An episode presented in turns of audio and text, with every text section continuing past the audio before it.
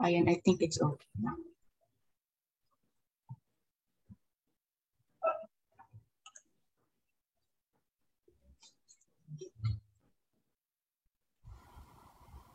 Before the start of the podcast webcast, remember to register to the link available in the official PubMed of Usapang Elite in our Facebook group and pinned in the comment section of our Facebook Live.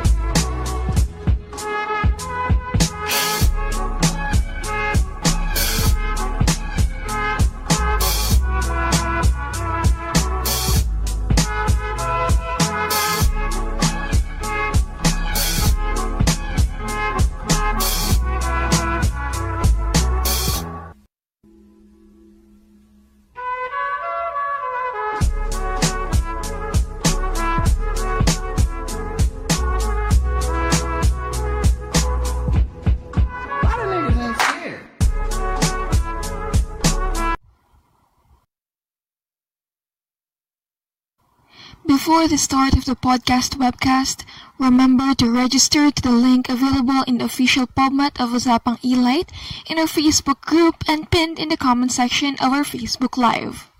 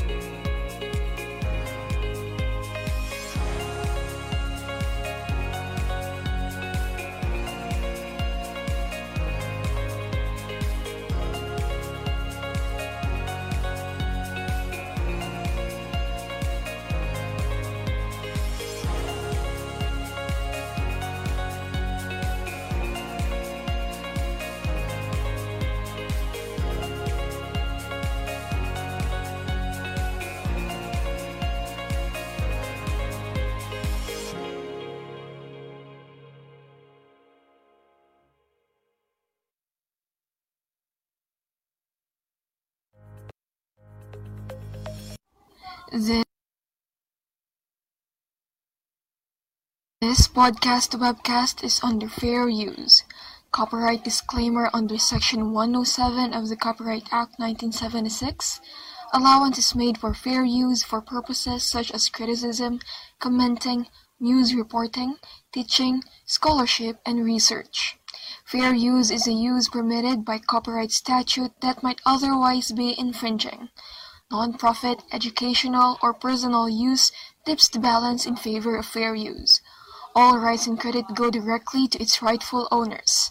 No copyright infringement intended.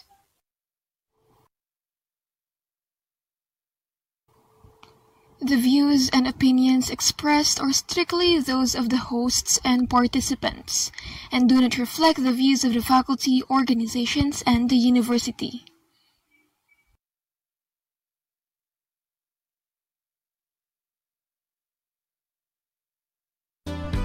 May bago akong kaklase.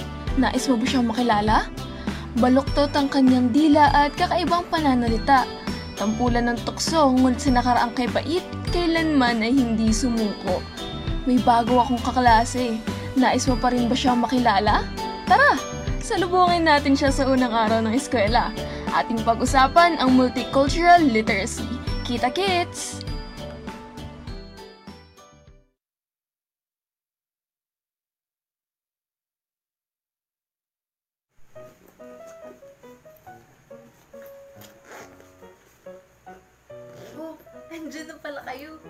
Asensya na ha. Nag-aayos pa kasi ako ng gamit eh. Alam nyo ba, unang araw ng pasukan namin ngayon. At balita ko, may bago raw kaming kaklase. Halika, samahan niyo ako at kilalanin natin siya. Tara! Si Dudong, ang bago kong kaklase. Kuwento ni Ferdinand Pisicanharin, guhit ni Valerie Villaflor. May bago kaming kaklase. Isang buwan matapos tumama ang napakalakas na bagyong Yolanda sa Visayas. Dudong ang pakilala niya sa amin. Galing siya sa probinsya ng Leyte. Sabi ni Dudong, lubhang nasira raw ang kanilang bahay. Nakikitira muna sila ngayon sa isang mabait na tiyahin dito sa Makati habang naghahanap ng mapapasukan ang kanyang mga magbulang. Sirang-sira rin daw ang kanilang paaralan. Bumagsak ang mga dingding ng mga classroom at lumipad ang mga bubong. Tanging flagpole at gate na lamang daw ng kanilang paaralan ang natirang nakatayo. Kaya nagdesisyon daw ang mga magsasakang magulang ni Dudong na lumuwas ng Makati City upang hindi matigil ang pag-aaral nilang magkakapatid. Laging nagtataas ng kamay si Dudong kapag nagtatabag ng sasagot si Teacher Annalyn. Pero sa tuwing sumasagot siya, nagtatawanan ang mga kaklase ko. Hindi ko rin mapigilan ng matawa. Kakaiba kasi siyang magsalita. Parang pilipit o baluktot ang kanyang dila. Sa English, bibigkasin ni Dudong ang bear na beer, ang sentence na sentence at ang oil na oil. Sa Filipino, ang pwede ay magiging pwede at ang pera ay magiging pira. Minsan sa MSEP, halos hindi makatakbo sa kakatawa ang mga malnakbo dahil sa binigay niyang hudyat na ready, get set, go! Sa mathematics, tuloy rin ang pagbuwisgis namin nang sabihin ni Dudong na 10 plus 10 equals 20. Sa mga pagkakataong ganito, madalas kaming sawayin at pagalitan ni Teacher Annalyn. Pero hindi pa rin kami matigil sa pagtatawanan kapag nagsasalita o sumasagot si Dudong. Nakatatawa naman kasi talaga na pinalalambot ni Dudong ang mga salitang dapat ay matigas ang bigas at pinatitigas naman ang mga dapat ay malambot ang bigas. Kaya tinutokso namin lagi siya na Dudong Bisaya may baluktot na dila. Pero kahit minsan, hindi nagalit sa amin si Dudong. Tahimik lang siyang babalik sa pagkakaupo at muling makikinig sa klase. Isang araw, sa klase namin sa Sibika, kitang-kita ko na nalungkot si Dudong nang mabanggit ni Teacher Annalyn ang madalas na pagdaan ng mga bagyo sa Pilipinas. Pinatayo siya ni Teacher Annalyn upang magkwento ng kanyang karanasan nang dumaan ang bagyong Yolanda sa Leyte. Di namin malaman saan kami tatakbo ni nanay at mga kapatid ko, kay buong balay namin ay ginawasak man ng bagyo. Buti at mabilis ako maglangoy-langoy. Nailigtas ko ang bunso namin si daday nang matangay siya ng malakas na agos ng tubig. Nag-iyak pati si tatay kasi di namin naligtas ang mga alaga naming hayop. Mga damit na suot lang namin ang amo na dara. Panimulang kwento ni Dudong. Dako ang pasalamat namin sa ginoo na wari na disgrasya amon pamilya. Pero marami akong kaibigan, kapitbahay at classmates ang namatay at yung iba hindi pang nakikita hanggang yana. Malungkot na pagpapatuloy niya. Anong natutuhan mo sa karanasan mo, Dudong? Tanong ni Teacher Annalyn. Ano maging makusog ang dughan? Sagot ni Dudong. Ano yung Dudong? Malakas kong tanong sa kanya. Ang maging matibay ang dibdib ko, yeye, para hindi humina ang loob ko.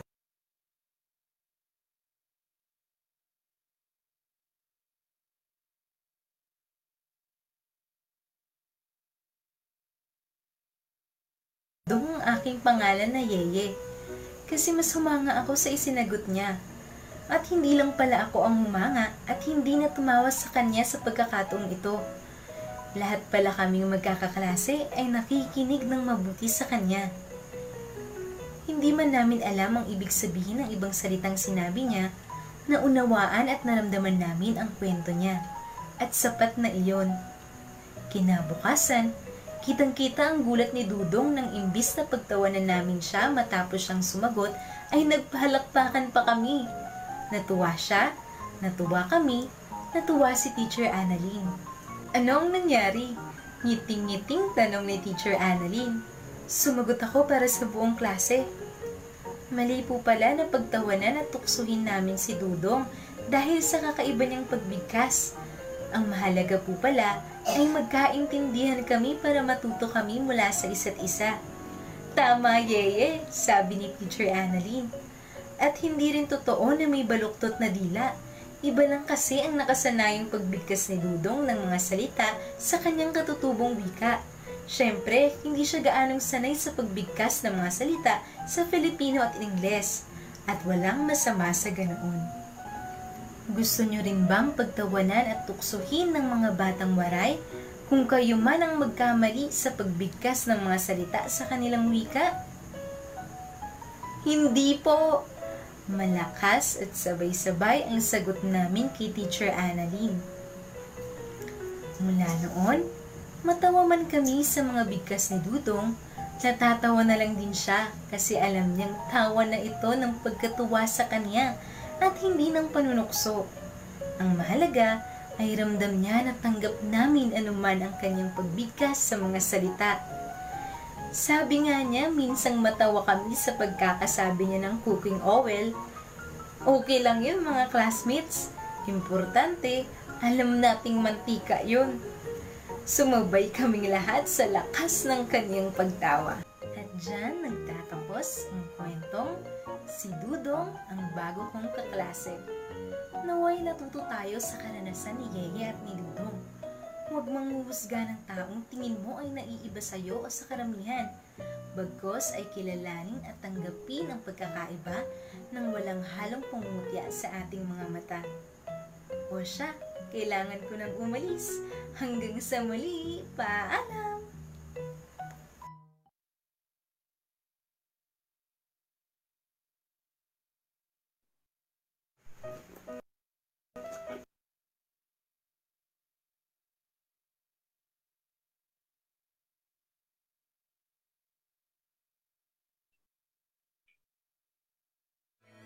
Miyerkules na, Literacy Advocates! Welcome to Usapang Ilay, trending sa edukasyon nating pag-usapan. Buckle up for a new episode that virtually talks about multiliteracies with our guest teachers. Don't worry dahil kahit lit ito, light lang dito. Be sure to listen and watch all the way through kasama ang ating dalawang lit teacher hosts, Teacher Z and Teacher M. Magandang hapon sa inyong lahat. Good afternoon sa iyo, Sir Mark. Good afternoon din po, um, Teacher Z. Magandang magandang hapon po sa ating lahat at sa lahat ng ating mga tagapakinig at nanonood ngayon. Nagustuhan mo naman yung storya na pinanggit kanina. Grabe. I know some of those who are listening to us, Teacher, um, Teacher Z, can relate to the story of Dudong. No? Malamang minsan sa buhay natin, naranasan natin yung karanasan ni Dudong in one way or another. But it's such a beautiful story that would really um, make us believe that having that awareness no can really change a lot of things. So nung, nung una, pinagtatawanan si Dudong ng kanyang mga kaklase because of something peculiar with the way he speaks, with the way he says words, no? But because of the awareness that was given, the opportunity that the teacher was able to give no sa kanyang mga kamag-aral nandun yung acceptance at nagkaroon ng napakalaking pagbabago. And i hope teacher Z today we will also have that same level of awareness sa topic na i-discuss ng ating mga speakers this afternoon. Yeah, so the same with the teacher din na pinakita kanina, teacher ni Dudong, siya din yung nakapagbigay ng awareness and tama ka, yung mga in-invite natin, yung mga bigatin talaga dun sa topic natin multicultural. But before we move on to telling or be giving the introductions kung sino-sino nga ba itong mga speakers na to, may share ko lang, ano, um, yung, um, yung story kanina, sa akin naman ang hugot ko doon, bukod sa si teacher is really a key to understanding diversity in the classroom, I would really say that um, there is what you call as a universal language of love, universal language of pain, that even if you do not understand completely that what the sentence is really um, talking about, pero kapag naintindihan mo yung, yung itsura ng person, din doon natin talaga naiintindihan ng isa't isa. Kaya wag na nga natin patagalin. Sino-sino ba itong mga speakers natin ngayon? Yes. Um, Teacher Z, let me begin by introducing our very first speaker this afternoon. It's uh, my honor to present to you our first speaker, Dr. Maria Arsenia C. Gomez, a professor of Faculty of Behavioral and Social Sciences. She considers herself as a Muslim education, multicultural education advocate. Also, she believes that minorities should be protected in schools by school administrators and teachers. And according to Dr. Gomez, this protection springs primarily from respect and acceptance. If they're unable to do this, they set a good example for other members of the community. Very perfect dun sa story na kwento natin kanina. So ladies and gentlemen, let us welcome Dr. Maria Arsenia Gomez. Hi, ma'am! Hello po. Uh, magandang hapon sa inyong lahat. Salamat sa invitation. Um, Maraming salamat din po. Okay, so sino naman yung kapartner ni ma'am? So we have Ma'am Lorena C. Arabic Zapatos. She is an associate professor at the Faculty of Behavioral Sciences at Philippine Normal University. She finished her bachelor's degree in social science education in PNU Manila. She obtained her master's degree in Philippine Studies at UP Diliman, where she also studied Philippine culture and society and Philippine arts under Tri College Philippine Studies program. She finished her doctoral degree in social studies education at the Universitas, Universitas Pendidikan, Indonesia, a module writer and one of the authors of the Data Discipline and Ideas in Social Sciences, and a consultant for the grade 8 World History textbook and teacher guide. Our speaker is also a consistent trainer and also an accredited trainer of CHED for the contemporary world. And as participant of the 14th UNESCO Asia Pacific Center of Education for International Understanding on Global Citizenship Education in Seoul, South Korea. Her advocacies include indigenous education, multicultural education, human rights education, and sustainable lifestyle. She is now the head of the Center for Transformative Education at the Philippine Normal University. So again, let us wel- welcome Dr. Lorella David. Hi, good afternoon po. Good afternoon, so, magandang, uh, magandang hapon sa, sa lahat ng nako, makikinig at nanonood sa ating ngayon hapon. Yes, Thank you. so Maraming marami- salamat sa yeah. invitation. Yes, thank you po. Actually, it is really an honor at kahit na napaka uh, bilis lang ng aming invitation. Actually, parang kahapon lang po ata kami nang ulit lalo ng inyong invitation. Pero nag-say yes po agad kayo sa amin. Maraming salamat sa inyong dala. Yan, maraming salamat po. And I know excited na Teacher Z ang ating mga tagapakinig at ang mga nanonood sa ating live telecast para sa ating usapan sa topic for this particular episode. So wag Yes, na po at makikita tayo sa Facebook ngayon. At syempre, meron din tayong mga participants dito sa loob ng Zoom meeting room. And because hindi natin ma-share ang screen, sisimulan na natin ang chikahan, ano, uh, Sir Mark. Po. Basic question po muna, syempre. Um, ano po ba ang multicultural literacy? Ano po ba ang konsepto na ito? Kahit sino po sa inyong dalawa. Alphabetical ba ito? Pareho, no? A to Z, no? Ah, ah, siguro ako na lang muna, salitan na lang kami ni, ni Prof. Gomez, no? Ah, simulan ko lang, no? Napakaganda ng, ah, ng pasimula natin dahil at, ato ay nagsimula sa storytelling, no? Ah, naiiba kasi yung wala namang mention ng edad, no? Pero naiiba yung panahon. Kumbaga, mga panahon namin talaga is medyo talagang ito yung nangyayari sa loob ng ng classroom no? Lalo kahit naman ngayon no? Lalo na pag mga pagbigkas accent no? Ay nangyayari sa loob ng klase. At maganda nga yung ginawa ng ng guro no? So an, ito yung uh, kahalagahan ng multicultural literacy or multicultural education no? Bilang pinaka mas malawak na na perspektiba no? So pag titingnan natin yung mga literatura ang multicultural education eh, or literacy is all about nurturing administration and appreciation of diverse cultures. Ano man ang pag-usapan natin dito maging ito ay custom values traditions culture etc no? Napaka napaka napakalawak. Uh, siguro, ang kailangan lang natin tandaan bilang tayo ay guro, ang pinaka-objective ng multicultural education or literacy ay magbigay ng pantay or equal opportunities for all students by changing the school environment. So hindi lang hindi lang guro, no? Malawak siya actually, school environment. Siguro mamaya ko ipaliwanag kung bakit hindi lang guro kundi bilang kabuuan ng ng school environment. Ayan. Yes po.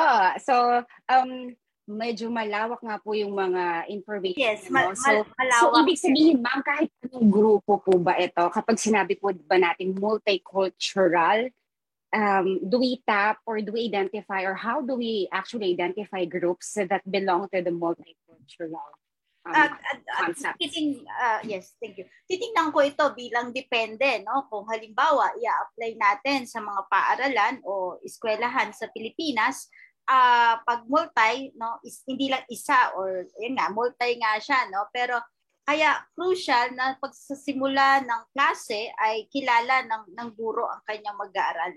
Mm. Kasi sa paghalimbawa naman, pag IP, dahil nasa IP ed ako, so dalawa kadalasan ang ang ang pinag-uusapan. So halimbawa, isang isang Tagalog, isang isang Dumagat. Kaya ah ma, ma, malawak na malawak at maraming uh, maraming pwedeng tingnan no kung pag-uusapan natin ang multicultural literacy kasi yung lang- language na binigay sa halimbawa ay isa lang Mhm. Isa- pa lang siya sa pwedeng Mhm. tingnan no kasi nga ang multicultural education or literacy is ang pinaka-objective dito ay ma- uh, maunawaan this is the ability to understand and appreciate the parallels and differences between uh, values customs your culture Mm. and of that different different culture uh, lente kasi ang tinitingnan natin dito ano ba ang lente ng ng guro sa sa loob ng ng ng Ah. ng classroom. So, ma'am, Extra differences lang. siya. Kasi Ano po? dito yung abilities, disabilities, gender, language, as you mentioned, and lahat ng small or large group kasi nga we are talking about cultures, we're talking about the developed values of a number of people. Oo, kaya iba, may pwede ko nating sabihin, ma- bibigyan ko siya ng pwedeng la- la- label pa eh. Kasi ah, pwedeng ah, pwedeng sa mababal na mababa na level is is just ah, surface ano lang no kumbaga nandoon yung ability to understand and appreciate pero surface level like like hindi mo na pinagtatawanan pero mas may malalim na na pwede pang tingnan no kaya nga siya school school environment Culture. provide Mhm. equal opportunities for all students. So, kung loob lang ng classroom, medyo maliit pa. Pero pag pangkalahatan, okay, siguro si Ma'am Marcia, mag, nandun siya sa multicultural edit eh. So, pag titignan mo sa pangkalahatan, hindi lang yung teacher, hindi lang yung estudyante, yung, yung itsura na is, ng kwarto, yung, yung mga pasilidad sa sa sa buong eskwelahan ay pwedeng maging ah, magbigay na oportunidad o hindi oportunidad para magkaroon ng multicultural literacy or education. Mm. So Wow, napakahalaga parang po mainit, talaga, ano? Napakahalaga po ng gampanin talaga ng ating mga paaralan. So napakabigat ng word na appreciation.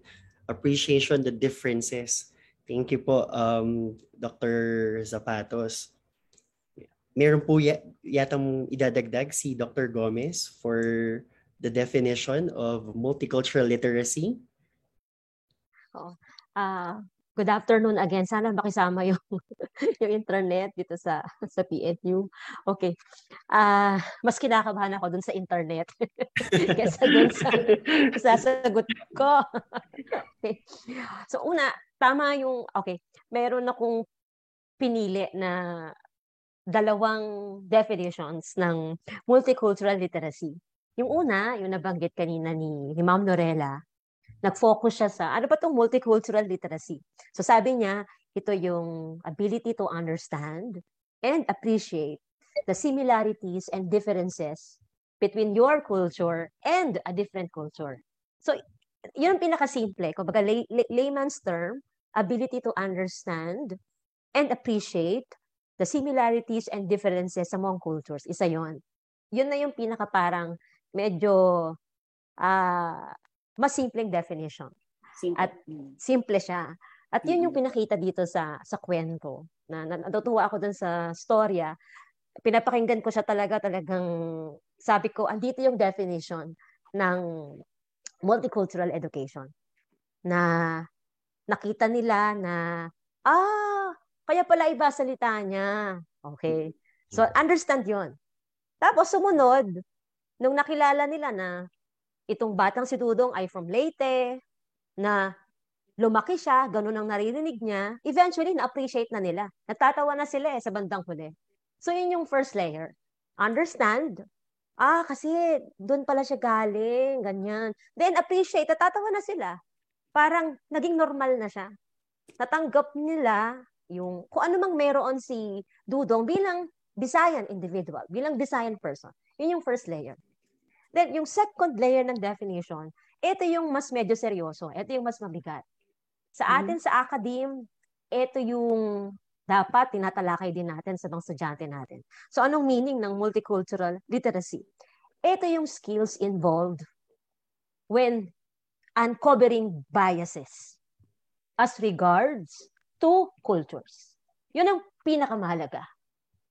Na kasabay ng understanding, ng appreciation, ng variety of culture, dapat ikaw mismo as a person, magkaroon ka ng kakayahan na alamin ano-ano yung biases ko. Bakit ako may gantong pagtingin sa kanya? Bakit ako natatawa sa kanya in the first place? Mm. Mm-mm. Bakit ako biased doon sa Visayan accent ni Annabel Rama or sa Visayan accent ni Dudo? So, kailangan malaman mo. Magkaroon ka ng skill, saan nanggagaling tong hugot kong ganto? Ba't ako nagtatawa sa mga Bisaya? 'Di ba? Ah, bakit ah kapag nakasabay ko yung Muslim sa sa LRT, kung may iba akong katabi, pipiliin kong makatabi, hindi yung Muslim. Yung iba. Mm-mm. So, y- yun yung isang, ano, kumbaga parang skill siya in uncovering your biases. Yes. Kasi pag na-uncover mo yung biases mo, it will lead to understanding and appreciation later on. Yeah. Mm.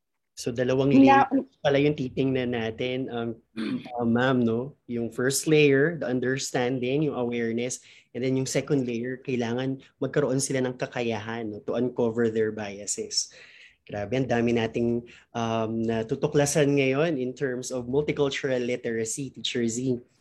May gusto so, kong so, sabihin. ma'am, yes po. So, ma'am, dun sa um, two definitions, so one is the ability to understand, which I think ay pwede nating magamit with the use of our techniques, eh, pedagogies natin sa pagtuturo because I could also relate to that in my teaching in inclusive education on gender, on disability, ganyan. Bakit natatawa sa sa sa may kapansanan, ba't ginagawang comedy, to, comedy mga people na um, iba-iba yung, ah, yung, yung kay, kakay, kakayanan o yung tinatawag natin ng mga special needs. Um, yung pangalawa po, yung skills in uncovering bias. Doon ako, ma'am, nabigat. Na parang, oh, first, the first thing I think, the, the first step ever na kailangan mo gawin is to become aware that you all, that you have that bias. Pero ma'am, di ba hindi naman lahat ng tao ay magkakaroon ng awareness na may bias sila na ito yung tingin ko sa mga nasa city, ito yung tingin ko sa mga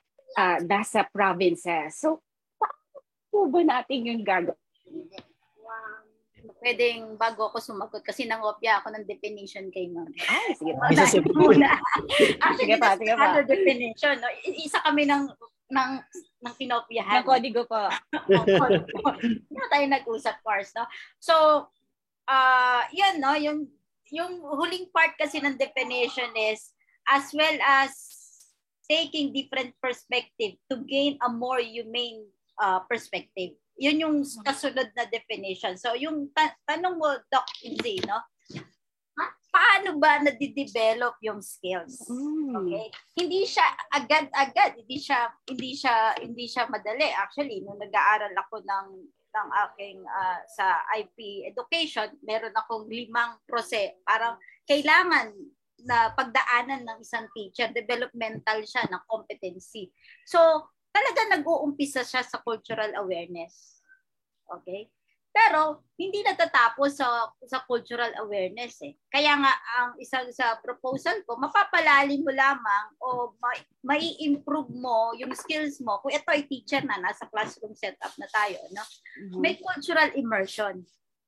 Okay? Mm. So, ah si si si Ma'am Marsha sa madrasa siya, ako ay sa IP. At meron kaming karanasan sa sa sa Mindanao, sa sa, sa mga Manobo, sa mga Tiboli. At iyon ay isang sabihin ko isang cultural immersion din na talagang magpapalalim ng iyong ng iyong pag-unawa. Okay? So from cultural awareness, cultural immersion, le-level up ka ng cultural understanding. Kasi hindi siya talaga, kung teorya at teorya lang ang pag-uusapan natin, marami tayo nababasa. Okay? Pero pag nandoon ka na, pag nakita mo na talaga, no? Mas mapapalalim ang iyong pagiging guro. Okay, marirealize mo, ito pala ang sitwasyon ng, ng mga gurong ito sa sa pagiging guro ko sa sa sa Manila. Ito ang karanasan ng mga estudyante dito at uh, iba sa mga karanasan ng karaniwang alam natin sa pasensya na po may bata. uh, karanasan ng alam nating mga mag-aaral sa sa sa NCR. So, hi, para sa akin, nakita medyo nasilip ko yung tanong ni, ni Ma'am Ortega. Hindi siya hindi siya agad-agad na alam mo yung parang binasa mo ito, nagbasa ka tungkol sa multicultural literacy, ma- madedevelop mo agad yung skill. May kailangan na parang uh, pagpapalalim pa cultural immersion para sa akin para mas lumevel up yung cultural understanding mo and then cultural knowledge. Salamat po. May, no! Sige pa. Sige, There's ma'am. another term again, um, Teacher Z, cultural immersion. You know? Cultural immersion coming from um, Dr. Zapatos. May, yes, I think nakukuha natin yan sa mga NSTP. Yes. Um, there are subjects such as siguro sa, kami sa Prof. Ed use and inclusive education. Pero sa sa Gen Ed po ba, meron po ba tayong paraan in which we uh, try to to uncover yung bias? Yes. Si Ma'am Marsha po muna ata kasi on break po si Ma'am Lorella. Sige po. Ito, lantaran kong sasabihin, baka may umaway sa akin ng mga teachers. Kasi, lantaran kong sasabihin. Kaya minsan, ah, uh, uh, nag-aalangan ako mag-guest kasi baka minsan makabitaw ako ng statement. Anyway, lantaran kong sasabihin, lahat ng tao may biases. Apa. Uh, ma'am, bakit ganun? Kasi, produkto, ang mga biases na yan, nanggagaling yan sa lugar kung saan tayo lumaki. 'Di ba? Ang biases nanggagaling sa environment kung saan ka lumaki, mm-hmm. sa family orientation na meron ka. Like for example, ako, ako akala ko I thought it was an isolated experience. Uh, sa Binyan, Laguna, pag namamalengke kami doon ng nanay ko when I was younger, pag nakakakita siya doon ng mga pwesto ng mga Muslim, sinasabi niya sa akin, wag na wag kang hihipo, wag na wag kang magtuturo.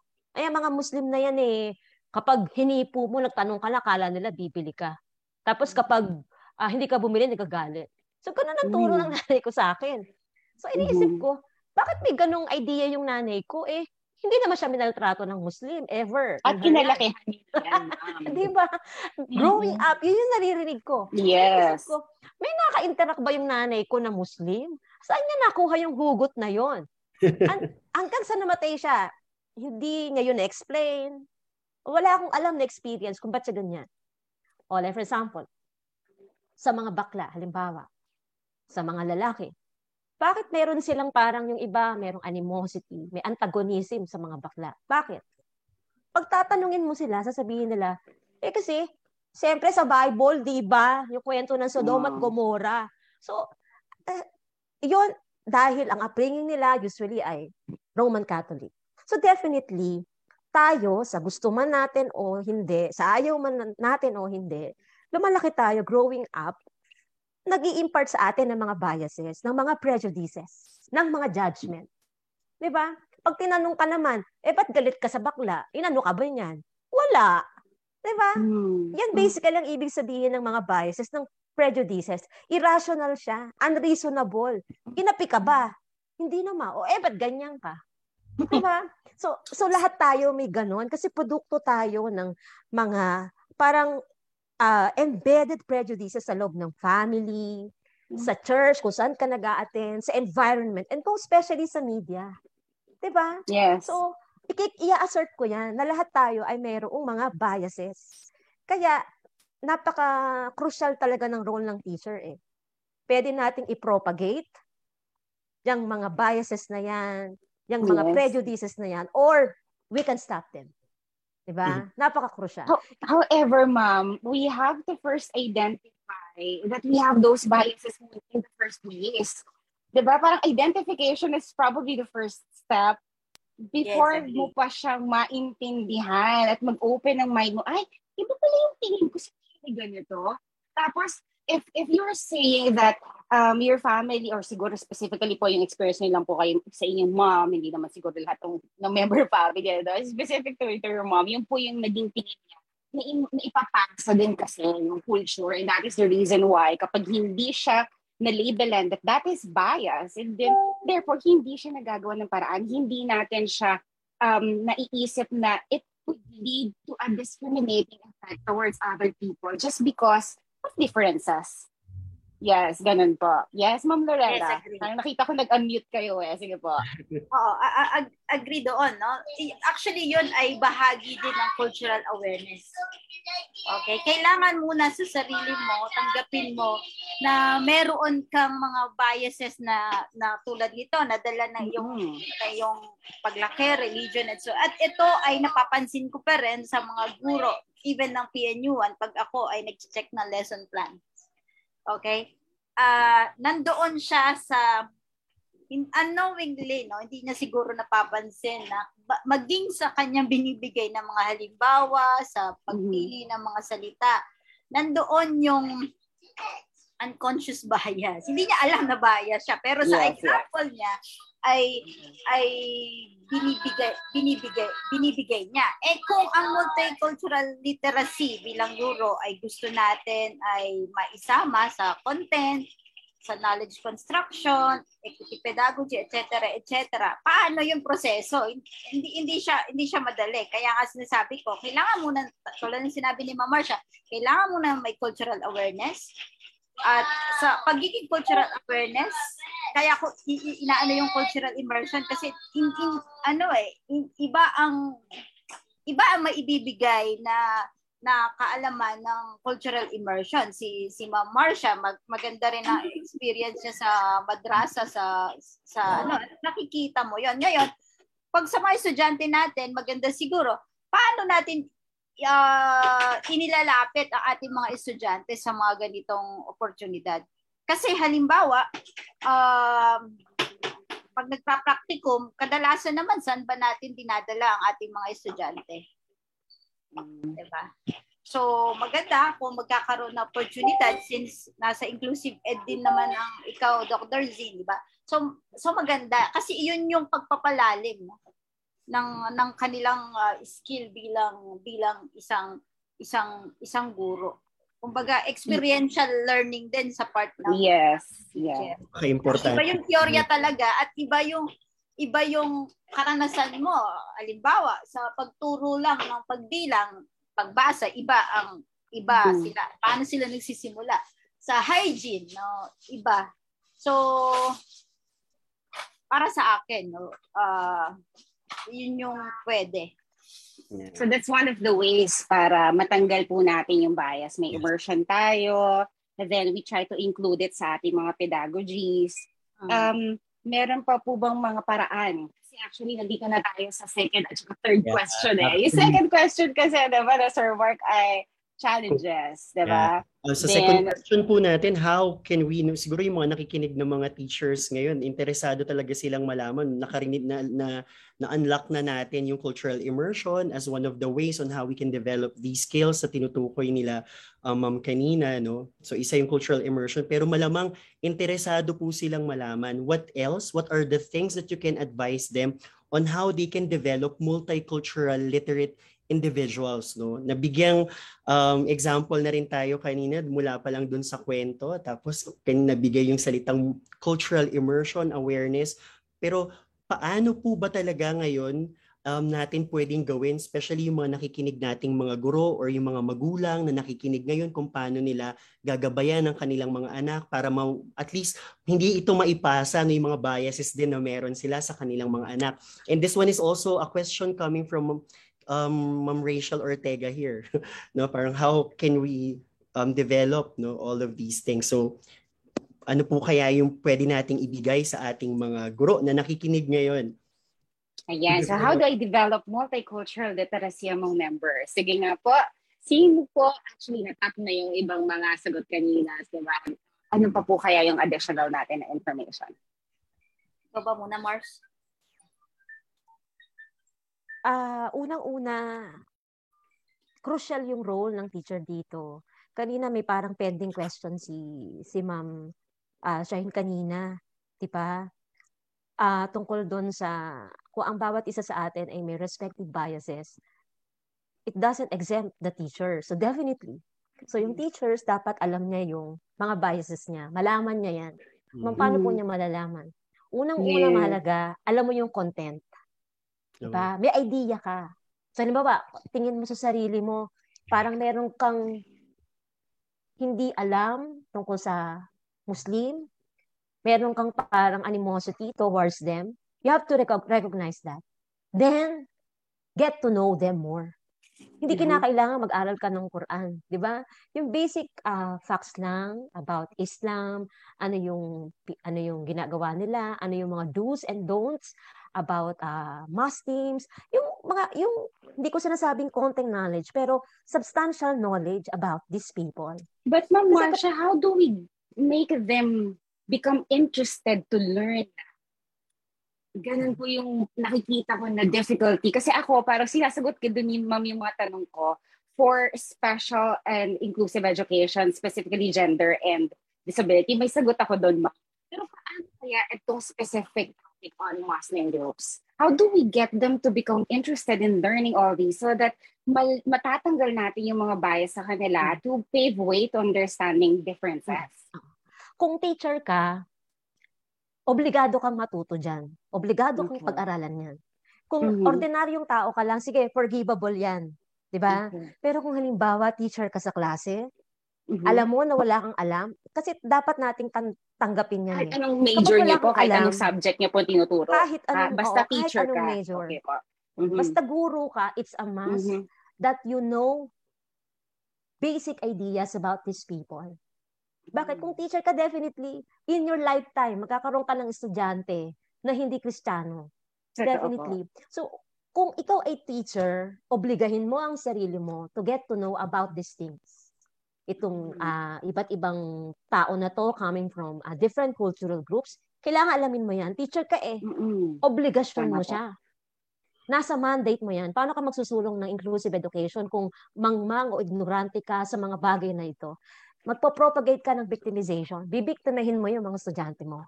So it's a must that our teachers, our pre-service teachers should get to know these people, should have substantial knowledge about these people. Kasi yun ang unang hakbang. 'Di ba? Mm-hmm. Pag pinag-aralan mo sila, makikita mo, ah, hindi pala sila terorista. Apo. Ina-associate lang pala sila sa terorista, pero hindi pala lahat terorista.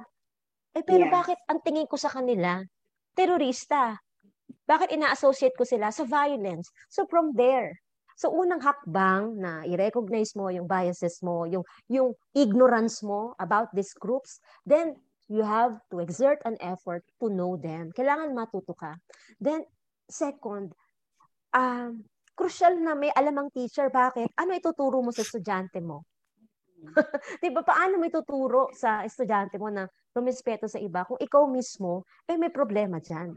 Yes, agree.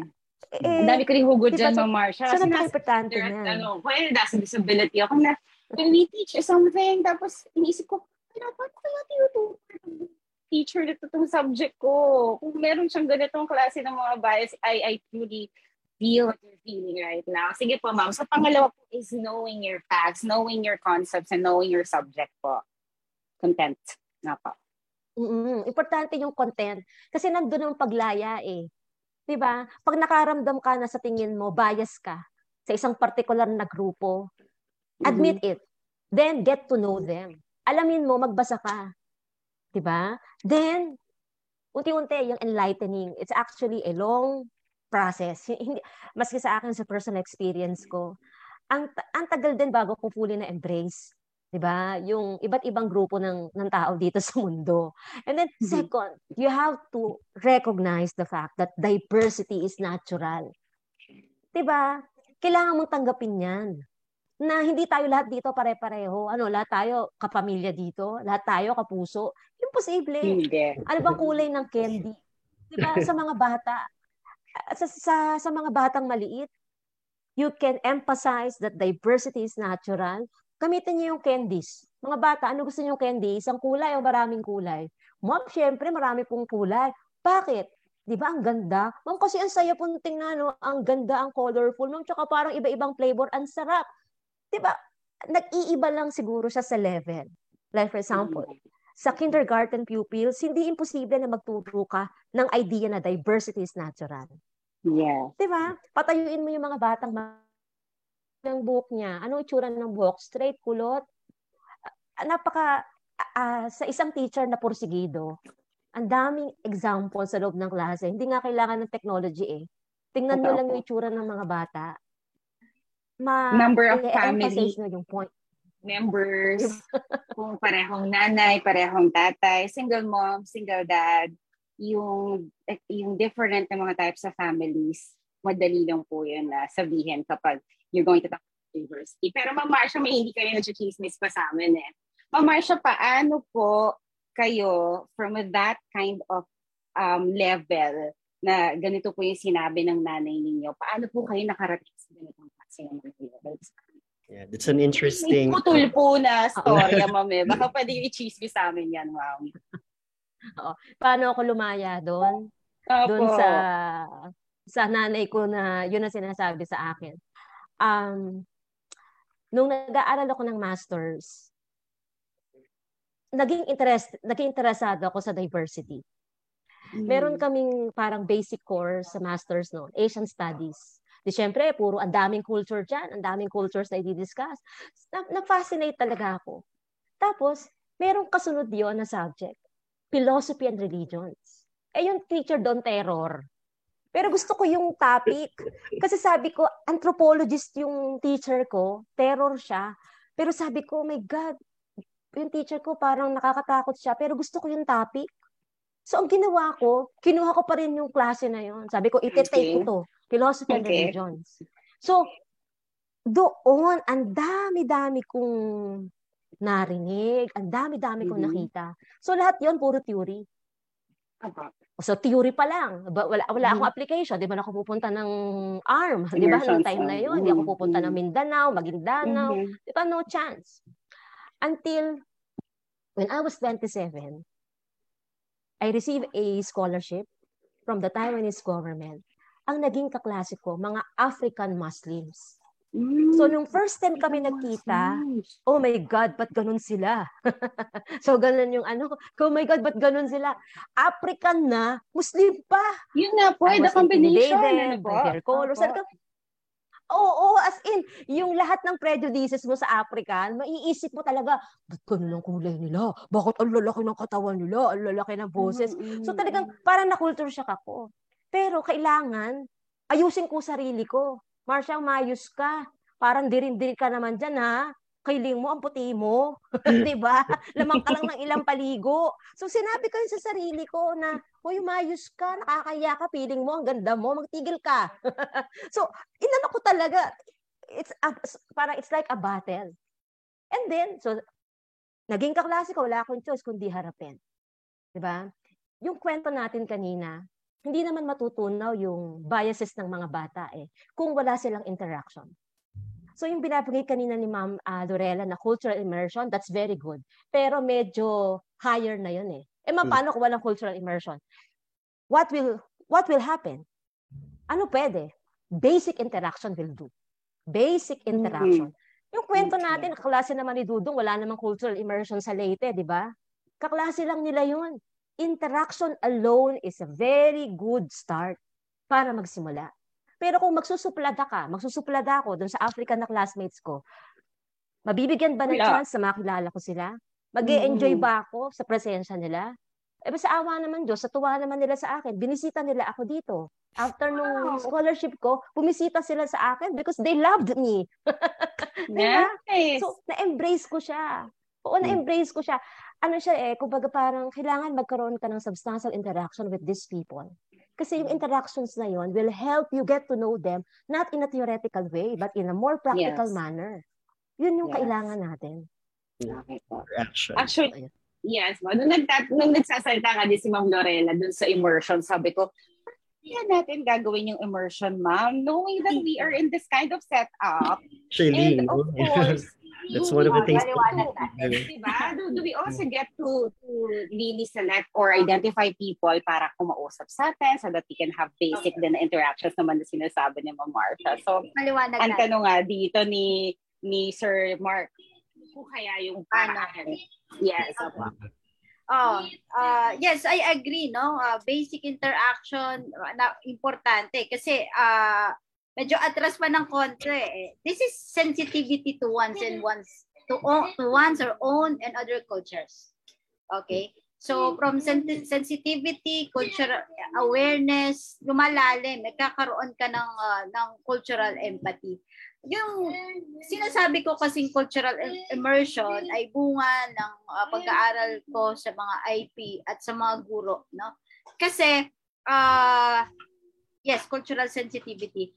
Ah, hindi lahat ay uh, hindi in- kasi developmental siya eh. Ang pagpapalalim ng ah, ng yung competency ng yung multicultural competencies ng yung intercultural compet- competencies ay developmental. Ibig sabihin hindi lahat ng guro ay magiging interesado o magkakaroon ng interes sa pag-aaral sa sa Muslim etc etc pero katulad ng sinabi ni ni ni ni ni Marcia ah hindi pwede. Hindi pwedeng hindi mo aaralin. Hindi pwedeng sa knowledge construction ay wala ka talagang alam tungkol sa mga sa mga sa mga ito. So, paano ka nga ba magiging interesado? So, yung basic interaction at ah nandoon kung ikaw ay talagang magkakaroon ng interest. Pero siguro isang magandang hindi man cultural immersion eh, kundi ang isang universidad katulad ng pamantasan ay magbigay ng mga pagkakataon sa mga mag-aaral na magkaroon ng tsansa na makakita, magkaroon ng interaction sa mga sa mga sa mga sa iba no. So ah hindi man posible ang cultural immersion kasi doon din ako nag doon din ako nag-umpisa. Okay, gusto niyo ng Tulpo. Okay, hindi ko naman naging professor yung terror ni ni, ni Martha na si yon, no? Pero advisor ko naman siya. So, paano na palalim, no? Siguro medyo ah, medyo aktivista na talaga ako, limang taon pa lang, no? Pero napalalim talaga ako nung kumuha ako ng Philippine Studies, no? sa ng Philippine Studies sa sa sa aking masterado at naging exposed ka rin sa iba't ibang sa iba't ibang kultura. Pero para ko masabi na nabaw, nawala, eh, nagkaroon ka talaga ng hindi ka na nag-inarte sa, sa term ni ni Marcia, yung sampung araw ko naman din na, na training. Nandoon at nandoon talaga yung yung bias eh, lalo na sa ating mga Pilipino. May, medyo may ere sa pagsasalita tayo ng Ingles, 'di ba? Ikumpara mo sa ibang Asyano, medyo mataray o ayaw natin ng kakaibang amoy. Alam niyo na, kasi sa pagkain na na ano na kinakain yung ma- sa hygiene na na na usapin. So nagkaroon ako ng chance na makasama ng iba't ibang lahi no? So talagang una talaga ma, etong mga kami ako hindi lang ah, ah, pati yung mga Pilipino na kasama ko sa sa sampung araw na training ay meron talagang inarte sa buhay no? At then pinuna kami ng aming ah, isang ah, Pilipina na na resource person sabi niya kala nyo ang arte nyo para sabihin iba ang amoy nila. Pero si- sila naman ang tingin sa inyong mga Asya, mga Pilipino naman ay ang amoy nyo naman ay amoy araw. So, so doon ko na doon ko na realize oo nga no hindi mo maalis yung yung yung mga biases. So kaya openness din, no? Pa, mahirap kasi yung paano magiging interesado ang isang guro. Hindi mo talaga mapipilit ang isang Opo, taong eh. cultural immersion. Pero sana Mm. nandoon yung kawilihan niya naman na sa pagtuturo, sa content integration ay maging ma- ma- maalam. Kaya Mhm. lang, ang nangyayari kasi, pag mga ganitong usapin ng ah, multicultural education at marami pang iba, para ang kaisipan ng iba is parang pang AP lang yan.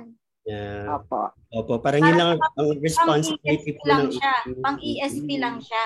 Pero, pwede natin i-integrate sa iba pang ah, sa iba pang Subjects. ah, subjects. Maging iyan ay math, maging iyan Opo. ay science or English, pwede eh. Kaya nga, Dr. Zapatos, yan po, eh, sorry po for cutting you. I am interested to know din po kasi you were saying now that content integration, malamang maraming guro na nakikinig ngayon na hindi lang nagtuturo ng araling panlipunan, baka may mga English teachers, science teachers.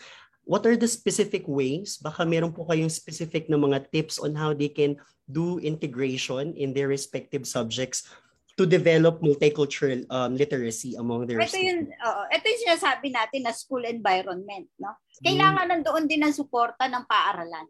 Okay? Para to cater to all. Ah, ah, sa pagkain, halimbawa, okay? Mhm. So, kung sa eskwelahan kasi merong hindi kumakain ng certain kind of food eh.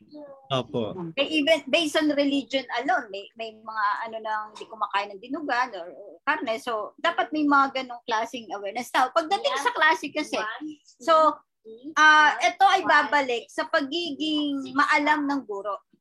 Mhm. Kaya nga babalik pa rin siya kung alam niya yung ah, ah, may biases siya. Pero pag wala, medyo hindi talaga kasi ang maibibigay niyang halimbawa ay ay alam niyo na medyo medyo questionable. So, isang pwedeng ah, laging halimbawa is paano natin sinisimula ng ating mga programa? Programa sa eskwelahan. Okay? So, sa karamihan, dahil nga ang pananaw ay lahat tayo ay katoliko at mas nakakarami ang katoliko, sinisimula ng programa sa isang katolikong dasal. Mhm. Opo. Okay? So, paano yung hindi hindi katoliko sa loob ng iyong classroom? Nagsimula ka ng sign of the cross. Okay. Ba? Nagsimula ka sa pagbanggit kay kay kay Mama Mary. So isang isang isang isang halimbawa siya na hindi na nadidisregard natin yung ibang ibang ibang religion. So Mm. pag religion pa lang pag-uusapan natin, may mga bagay na hindi pwedeng gawin ng isang ah, ng isang Muslim, ng isang ah, kasapi ng Jehovah, yung mga ganung bagay. So kaya kailangan may alam talaga ang ang guro. Hindi kasi pwedeng kat katwiran ng guro, ni hindi ko alam yun eh. So, ang Yes. suggestion niyo po ba, Dr. Zapatos, is that pag ganyan, dapat nabibigyan din ng equal opportunity na dapat sa prayer time pa lang, meron ding opportunity na makapagbigay ng praise kay Allah for the Muslim or at least sa mga Christian? Or are, are you suggesting to have that kind of Ah, platform? ah, pwed- pwedeng ganito kasi, no? Ang ang isang pinaka sa yun sa UN kasi ito, no? sa UNDP na talagang kung gusto mong gawin from A to Z ang pagtawag sa kat sa Diyos, from Allah to Zoroaster. Medyo matagal. Pero Yes. ang assumption is uh, uh, wag mo i-assume pala, wag mo i-assume na ang lahat ng iyong participants, no, yung have the same ay- religion. ay may same Mhm. religion. Or pwede pang walang atheist, no? Opo. Kaya- yes, yes. Ito ay narinig ko kay Dr. Raul Pertera. Okay, sabi niya, di ba, at ito observation niya to sa PNU that time, no? Ah, sabi niya, di ba state university kayo? Bakit kayo nagsimula sa isang Catholic prayer? Hmm. Pero ngayon, ma'am, hindi ganun ang Ah, prayers ito tagal na to, mga 20 Yes, tama. 2014 eh. Kaya na una, di ba, kung kayo state university, better na wag na lang magsimula sa prayer. Mhm. Kung Catholic prayer din naman ang ang ano, kumbaga to be safe na lang siguro pwedeng mm, iwasan na lang yung mga kung hindi rin naman mag, ma, ma- magagawa ng guro na, na na magkaroon ng multicultural na na na dasal. At isang nakakatulong din talaga sa guro ay yung ah, ano man ang kanyang major no ma, ma, ma- maging interesado siya Uh, guilty be ako. Ako, ako, baga, ako ayaw ko ng math. Pero kailangan ko rin matuto ng math. Basic, no? Mm. Will help you, uh, will help you, will help you a lot para maunawaan o para ma, mabigyan na oportunidad hindi lamang ikaw kundi pati ang mga estudyante mo na magkaroon ng mas malawak na mas malawak na perspective. Kasi yung mga halimbawa katulad ng festivals, taon-taon na ginagawa yung food festival whatsoever is is very uh, hindi naman superficial. Pero iyan yung surface level ng ah, ng ah, multicultural education. Kaya siya ma- mahabang proseso siya para magkaroon ng isang guro ng advokasya para sa inclusive ed, sa SPED ed, sa Muslim ay talagang mahabang mahabang proseso. Mag Dr. Zapatos, um, nag-interested ako dun sa sinabi niyo po kanina na kailangan mabigyan ng, um, ng kaalaman, no? yung mga guro kailangan interested sila. Do you also encourage inviting um, mga mga people from different of different cultures sa loob ng classroom? Kasi sabi ni kanina ni Dr. Um, Custodio, um, ngayong pandemya, paano natin mabibigay yung platform for um, interaction kung hindi man posible yung cultural immersion, do you encourage Na teachers to also invite oo, sa, sa ganitong platform so Oo. they can speak before students to spread awareness? Maganda, maganda sana kung tayo ay babalik na sa ano, may uh, pwedeng gawing online. Pero kung hindi naman, is pwede naman sa pamamagitan ng pagbibigay ng mga halimbawa.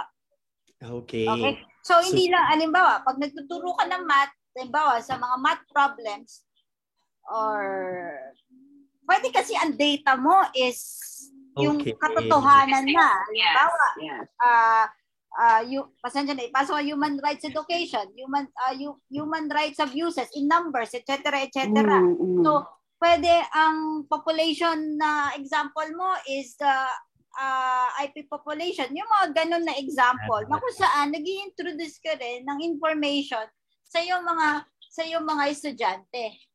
That's ng, interesting po. Ah, Mm-mm. oo, kasi lagi nating assumption, ma- katoliko lang ang meron sa sa ano sa eh lagi pa natin sinasabi na ang Pilipinas ay isang katolikong bansa. Yung mga ganong klaseng yung mga ganong Yes. klaseng yung mga ganong klaseng halimbawa. Insensitive. Opo. hindi- So, kailangan May variety of examples. Actually, ang ganda po ng dami niyo pong sinishare about sa teachers. No? Gusto ko lang pong bum- bumalik dun sa kwento ni Dr. Gomez kanina about her mom.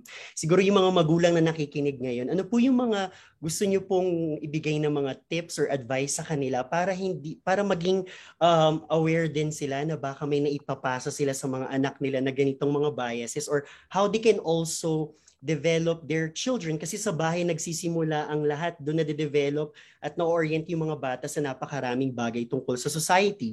So ano po yung gusto nyong ibigay din po aside from teachers, baka may mga um, parent teachers din po na nakikinig ngayon, ano po yung gusto nyo pong um, sabihin sa kanila, um, Dr. Gomez?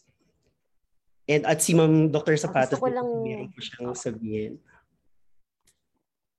Oh, gusto ko ring ang sagot ko diyan, gusto kong gumamit ng layman's term.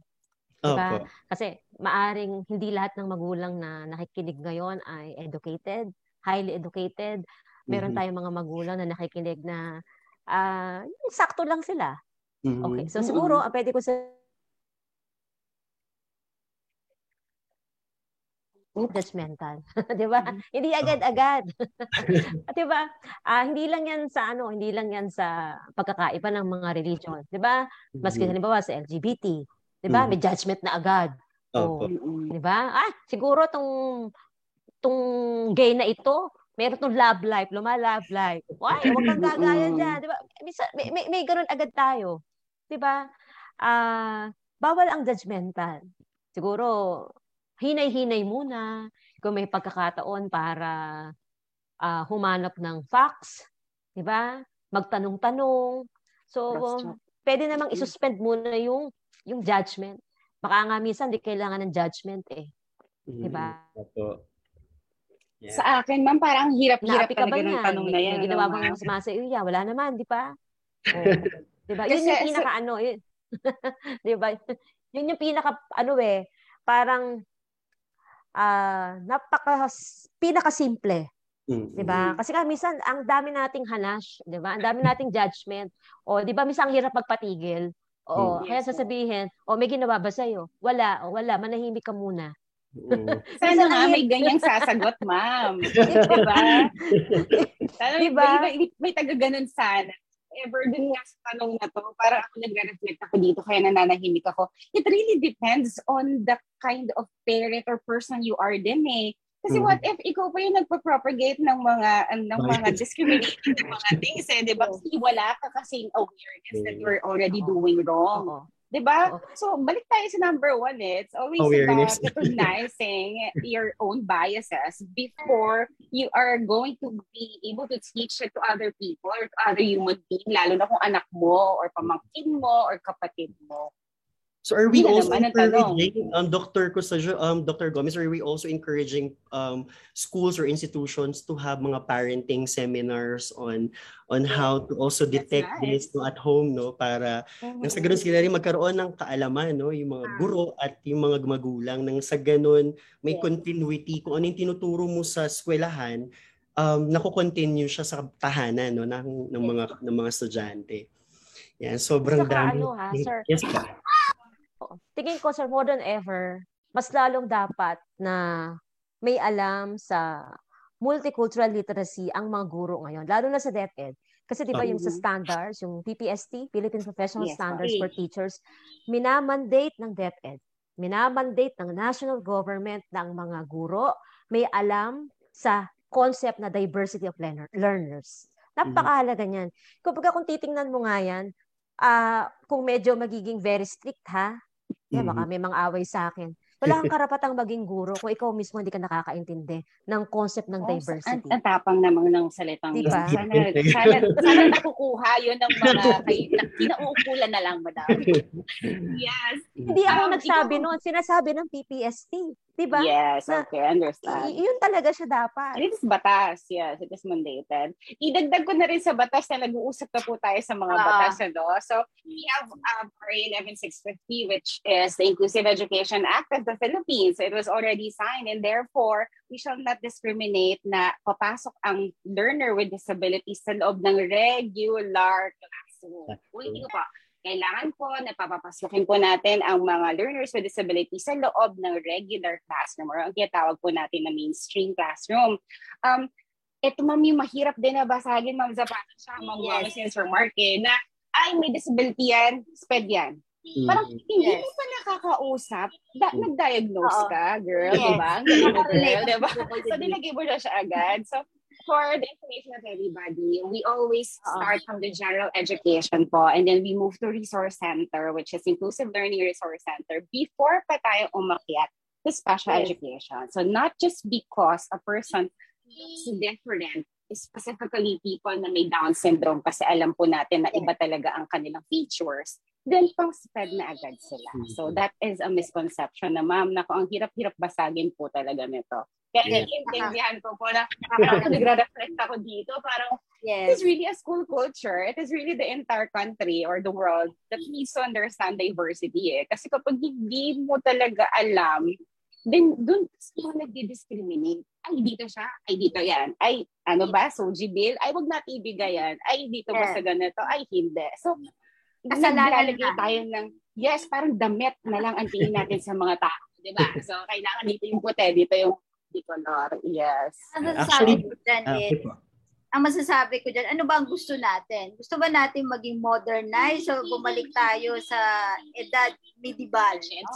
Uh, medieval age ba ang tinatarget natin o gusto nating maging moderno? Kasi, ah, katulad ng sinasabi ko, ito ay kabuuan ng school environment. Hindi lang hindi lang siya teacher talaga. No? Siyempre, malaki ang factor dun sa teacher na ito ay ginagawa niya sa loob ng klase. Pero kung wala naman suporta sa sa school, kung ang school ay nagdi-discriminate, may mga pamantayan na hindi hindi makatotohanan or uh, alimbawa ako isa akong PWD pero sino man maniniwalang PWD ka, 'di ba? So ah marami makikita mo sa Sa LR. ganda ba naman daw Oo. yan eh? Sino ba naman Oo. daw eh? no? So Man. Ah para sa akin siguro bukod sa pagiging bawal ang bawal ang judgmental siguro sikapin Mhm. natin na mas mas maging mabuting tao sa maging mabuting tao sa lahat ng pagkakataon. Siyempre, mahirap maging Kristo. Tulad ng aral ni, ni Kristo at ng iba pang reliyon. Pero may golden rule naman tayo eh, di ba? Tama po. So, ayaw natin mahusgahan, huwag natin gawin sa ibang ah, husgahan, husgahan, husgahan sila. So, napakaganda nung sinasabi ng kantang Imagine ni John Lennon. Hmm. Okay? So, imagine if there's no religion, there's no, no country. Uh, yun yung idea ng multicultural education and literacy. Ngayon, sa, sa mga magulang na nakikinig, no, talagang babasagin mo sa loob mismo ng iyong tahanan ang mga ganitong klase ng biases o ng diskriminasyon. Umpisa sa kulay. Color. Umpisa sa kulay. Lalaki, Concept of beauty po. Mm. oo, ng... Mm-mm. mga standard. alam nyo na, yung pag buntis pa lang eh, babae ba yan, pink, ganyan, no? Na, na, Yes. Oo, ma'am, ano ba, Ano pa, bumibili ako 2022 ng, na. bumibili ako ng sterilizer, ma'am, ano bang anak mo, lalaki or, ah, lalaki ba yan or babae? Kasi pink na lang ako. Hindi, sagot ko talaga, hindi ko pa alam kasi base sa ultrasound, lalaki siya. Pero malalaman ko pag limang taon na siya, ano kanyang gender. hindi na, ma'am. Eh, kung anong kulay yan nandyan, basta kung, kung pink yung sterilizer na yan, wala, walang problema sa akin. So, ganon, ganon, na, doon nag-uumpisa eh. Kasi talagang, ah, syempre, mahabang kasaysayan ng, ng reliyon, ng edukasyon, kung bakit tayo nanditong level ng Kultura. ng ano ng ano. Pero ayun nga nasa sa sa guro maging simple no? Bawal maging bawal maging judgmental. Gustuhin nating maging moderno ang ating lipunan at wag bumalik sa edad edad bidibal na sinusunog ang hindi natin tulad o kauri. Opo. Yan. Salamat, Dr. Zapatos. Actually, Doc- Dr. Custodio, sabi niyo po kanina, napakahirap basagin. No? So, Mm. itong bagay at nabanggit na rin kanina. So, na nagli-lead na tayo dun sa pangatlo nating question. Actually, nade-discuss na rin po yung mga challenges no, that teachers are encountering in teaching multicultural literacy.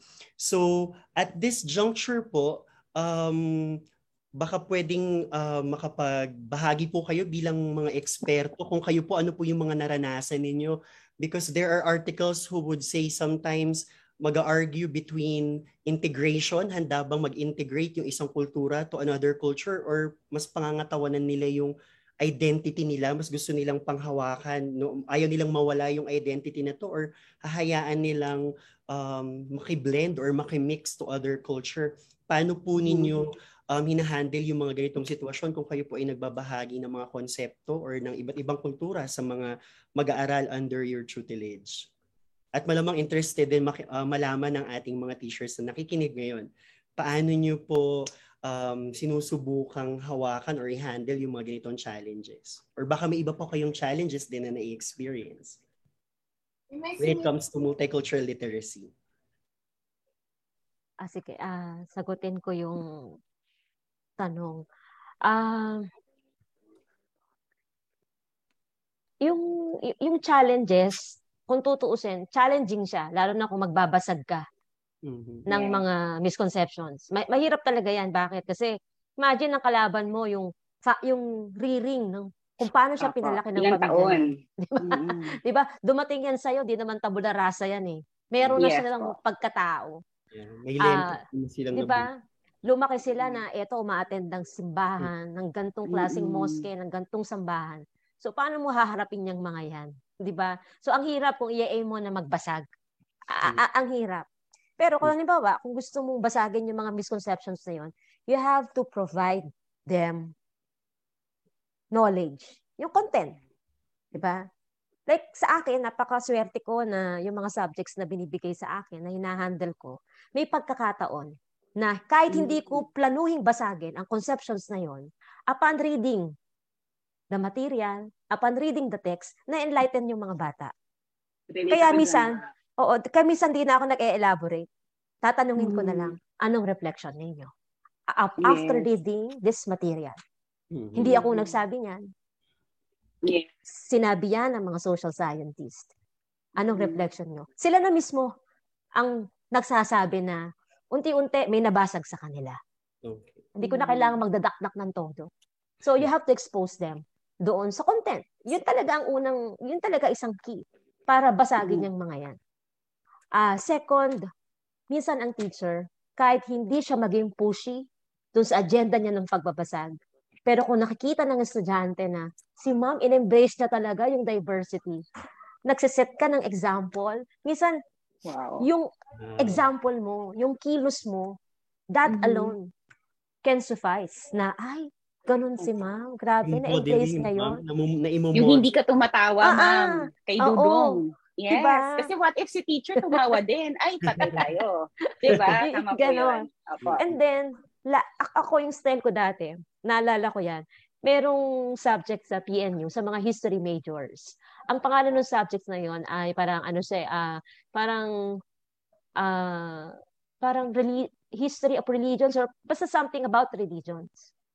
Nung yun yung napapunta sa akin subject, nag-decide ako na sabihin, hindi sabihin kung ano yung religious background ko. Sinabi, mm-hmm. ikot, tinatanong nila, example, ang discussion namin, Buddhism. Ang feeling ng mga bada, Buddhist talaga ako. So Ay, after ng discussion, ma'am, Buddhist ka ba? Bakit? Ma'am, pil na pil mo eh. Parang disciple po kayo ni Buddha. sa akin, I find nice it very, compliment sa akin yun. Com- yes. Compliment siya sa akin. Bakit? Kasi, mm. wow. Embodiment, ma'am. Tapos kapag ang discussion namin ay uh, Islam, Ma'am, akala ko Buddhist kayo eh, ma'am. Pero pagkatapos ng lesson nyo, parang Muslim, Muslim kayo. Muslim kayo, ma'am. so, ano yan, may, merong batch yan sa PNU na talagang hanggang ng graduation, ma'am, anong religion nyo? Ma'am, anong religion nyo? Hindi umaamin, ma'am. Hindi ako umaamin. Kung ano gusto nyong religion ko, yun ako. Kaya embrace ko yan. Kung tingin nyo, Muslim ako, tingin nyo, ako ay Buddhist, Hindu. Ako tatanungin ko nga yung estudyante nyo dito kung research ko nga. yung mga ano, yung estudyante namin na pre-pandemic, yung yung last ah, okay, batch pa. ng second to the last batch ng history majors. Yan ang obsession nila sa akin. Ma'am, anong religion mo? Hindi ko sasabihin. Bahala kayo sa buhay nyo. Kung ano gusto nyo, kung ano nakikita nyo sa akin na faith, then ako yun. Okay. Sinabi ko sa kanila. Napaka-importante yes. nung nung modeling, no? Yun yung nakuha ko kay Ma'am Marcia. Baka si Dr. Sir Walker. Yes po. But you, you but you really cannot model something kapag wala ka talagang content yeah. yourself. Diba? Yeah. So how will you be an advocate of something kung wala ka content ba? You know, it's a funny thing din sometimes na sa first uh, meeting ng klase ko kasi we have special inclusive education, I would ask them kung magbigay ng sa diversity wheel, ilagay nila kung ano ang hindi nila sa sarili nila ba. So may nagsasabi ng Muslim, may nagsasabi ng ganito, ganyan, ganyan. May nakalagay advocate. So mm-hmm. minsan tinatanong ko, ano kayang klaseng, ano ang advocacy mo when we talk about the this? Kasi at an early age, I'm really glad na meron na kayong ganitong klase ng advocacy. Pero parang lahat kasi ng tao ngayon, Ma'am Marsha, Ma'am Zapatos, nakikita ko, advocate sila. Pero saan ba? Advocate ba kayo ng ano? And ano yung content niyo so that you can truly say that ini-embody niyo siya kasi hindi lang siya sa salita eh, sa gawa din siya, sa gesture din siya, and how you think.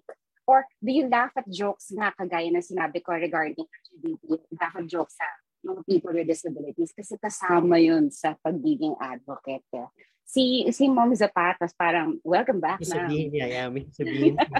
at, at, ano kasi dito, no? Tama naman yung sinasabi ni BFF Mars. Pero paano nga ba? Mahirap kasi talaga maging isang gurong dedikado or dedicated, may passion, may advo may advocacy ka. Pero ako lagi ko sinasabi sa mga estudyante ko, bilang isang guro, hanapin mo yung filosofiya mo ng pagiging guro mo. Mm. Okay? So ano ano ang rason mo? Hindi naman siguro rason mo lang is dahil dito the bread and butter mo, but kailangan may malalim ka na dahilan, no? Sa pagiging guro mo. Kaya sinasabi ko, medyo mataas na level to, no? Yung advocacy. Yes po, existentialist okay. na po, ano po. Kasi may mga guro talaga na alam nyo na hindi siya napilitan lang na na maging guro dahil ito wala na siyang choice. Mahirap 'yun eh. Kaya rin sinasabi ko sa mga estudyante mo, damdamin mo, ramdamin mo kung ang pagtuturo talaga ay sa iyong puso. Mararamdaman mo 'yan pag nasa practicum eh. Kung mm. ang nararamdaman mo ay mabigat, hindi ka talaga sasaya. Umalis ka na lang sa pagiging guro kasi hindi torch ang dala mo. Napakatapang naman. Hal- haliwanagan ang dapat na dala mo sa loob ng classroom. Hindi si Mama siya tumakas sa ulo. Kaya kami yan eh. Kaya ito talaga first time namin mag back to back. No? So, hindi kasi pwede talaga eh. Dahil ikaw yung modelo ng mga estudyante. Mm. Hindi pwedeng ikaw yung ikaw yung may sablay. Hindi pwedeng ikaw yung homophobic. Hindi pwedeng... Yes, agree.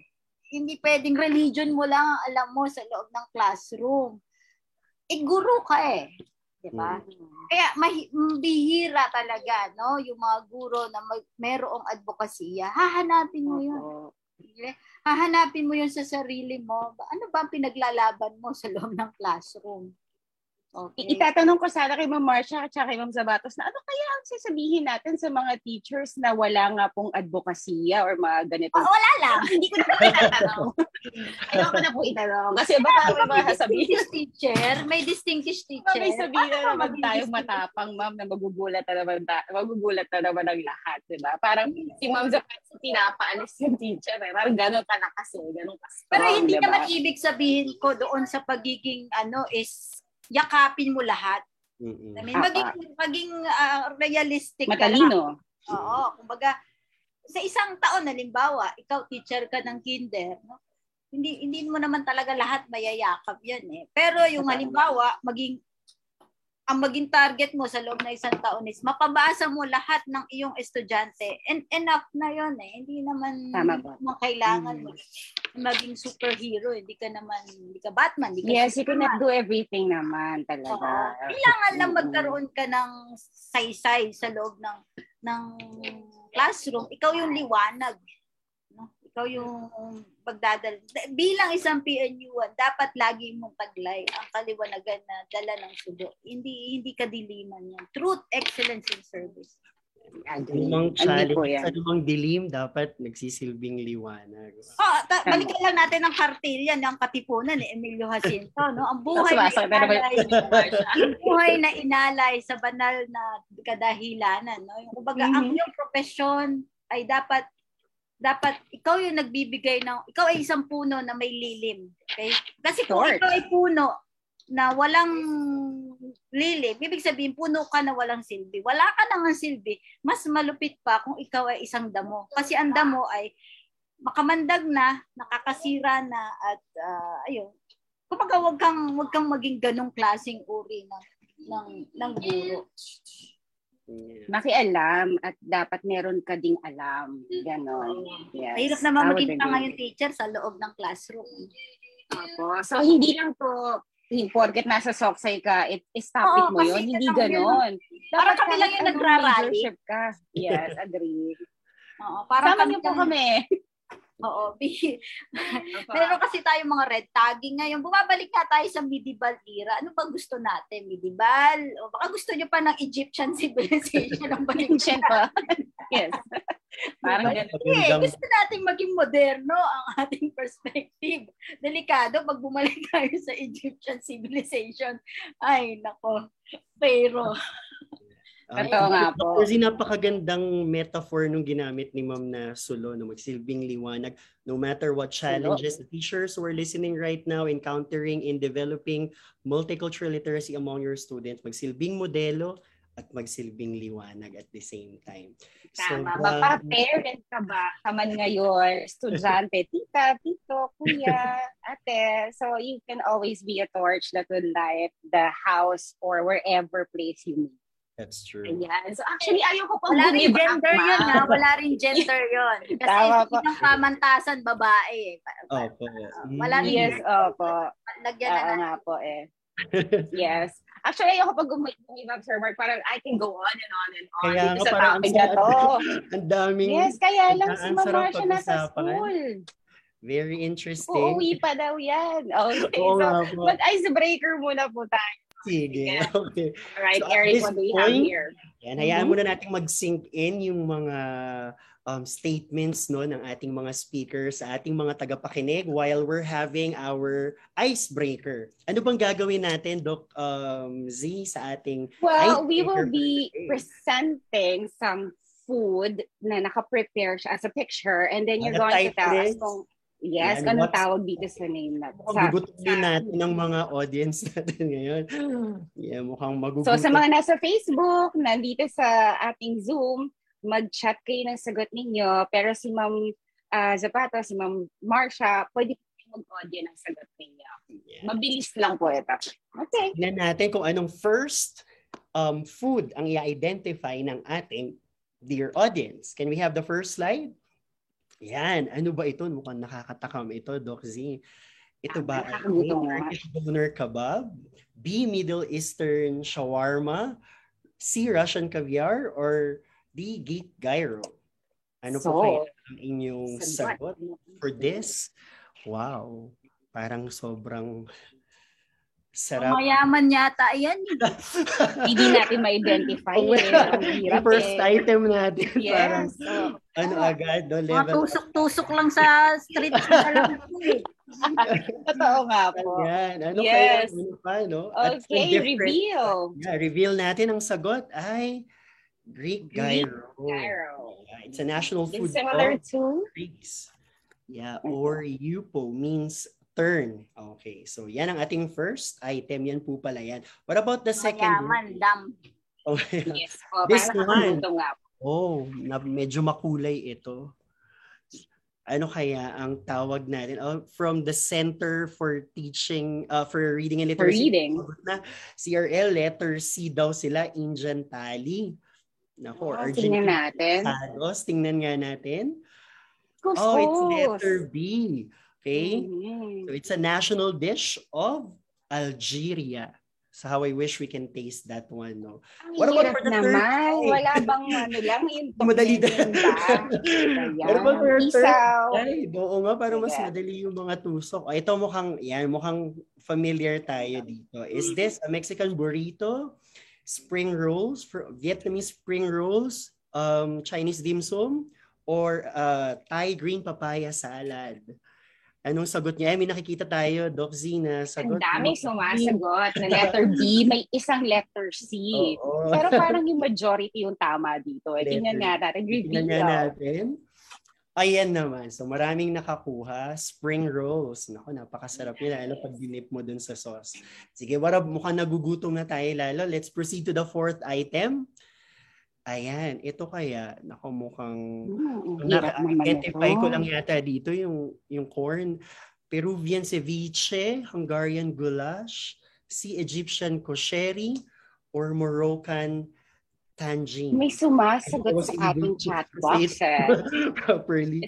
Sige, A anong, mga sagot, um, Doc? Ah, it's more of A. Sabi nga ng A din sila. letter A. Reveal. Okay, so let's see. Ano nga bang sagot na to? Ah, tama naman, Doc. It's Peruvian ceviche, a national dish of Peru. Uh, Peru. Okay?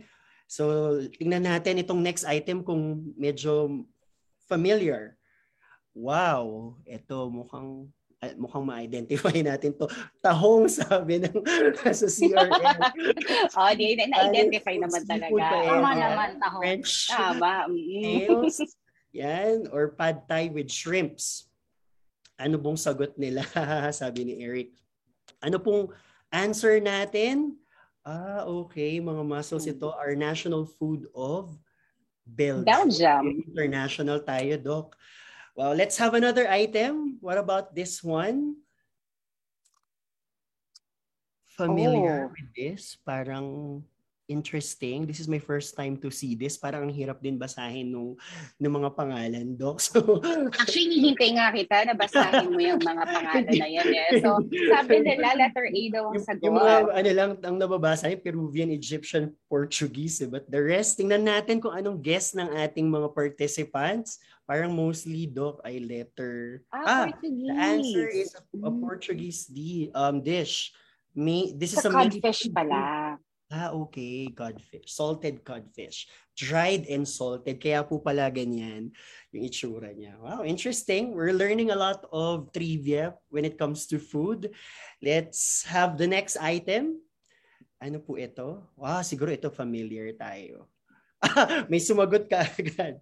Ito ba ay um, English cheese, fondue, kimchi, o musaka?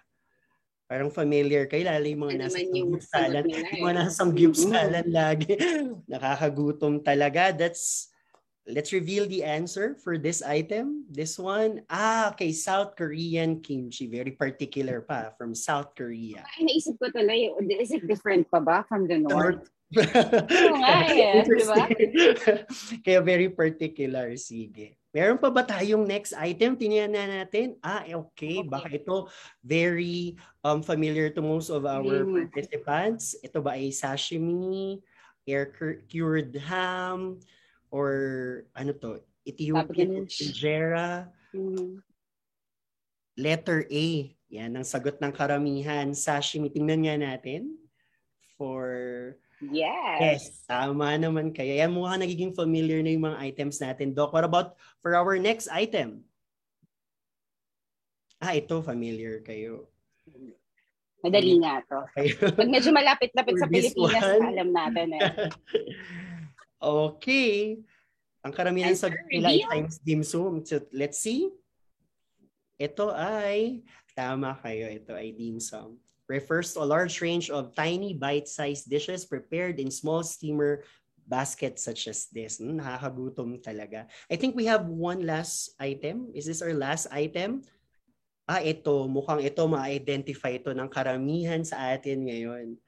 Ito ba ay Brazilian, Argentinian, Australian, or it's a Filipino dish? May exclamation. Sure na sure pa siya eh. Di yan, di yan. Okay. Exclamation point. Tingnan nga natin. Ayan. Tama kayo. It's the chicken adobo. Very classic. The national dish. Yan. According to the slide, a national dish of the Philippines. Okay. Na maraming versions. Yes, iba't ibang version na rin. Yeah. So may multiculturalism pa rin kahit simpleng adobo lang ito. Depends, no, sa ano baka yung iba naglalagay ng gata if you're from from Bicolandia, no, or iba Yes. puti, or it depends. Mamahaling adobo po yan, sabi ni Jomar. Oo nga, Oo meron nga po eh. mga ano. May plating eh. Okay, I think Mm. this, is this our last item for or do we have yan okay yun yung last item natin doc. So ayan thank you so much for joining me uh, for joining us rather in that short and quick at nakakagutom na icebreaker. So at this Mhm. point we shall now be having our um, awarding of certificates. So certificate of recognition is awarded to Maria Lore- Lorela Arabit Zapatos and syempre kay Ma'am Marcia, hello po dyan, na nawawala. For generously sharing her expertise as resource speakers on issues and research trends in multicultural literacy webcast and podcast activity, Usapang E-Light, Trending sa Edukasyon, ating pag-usapan. Held via Zoom and Facebook Live given the 6th day of July 2022 signed by Ma'am Nancy Ramores of the head of the Center for Reading and Literacy and our AD for Faculty of Educational Sciences, Sir Rodrigo uh, Benes. Yan. So, um, baka meron po kayong maliit lang po na mga insights na naiwan sa ating usapin kanina. Maybe that was your chance po.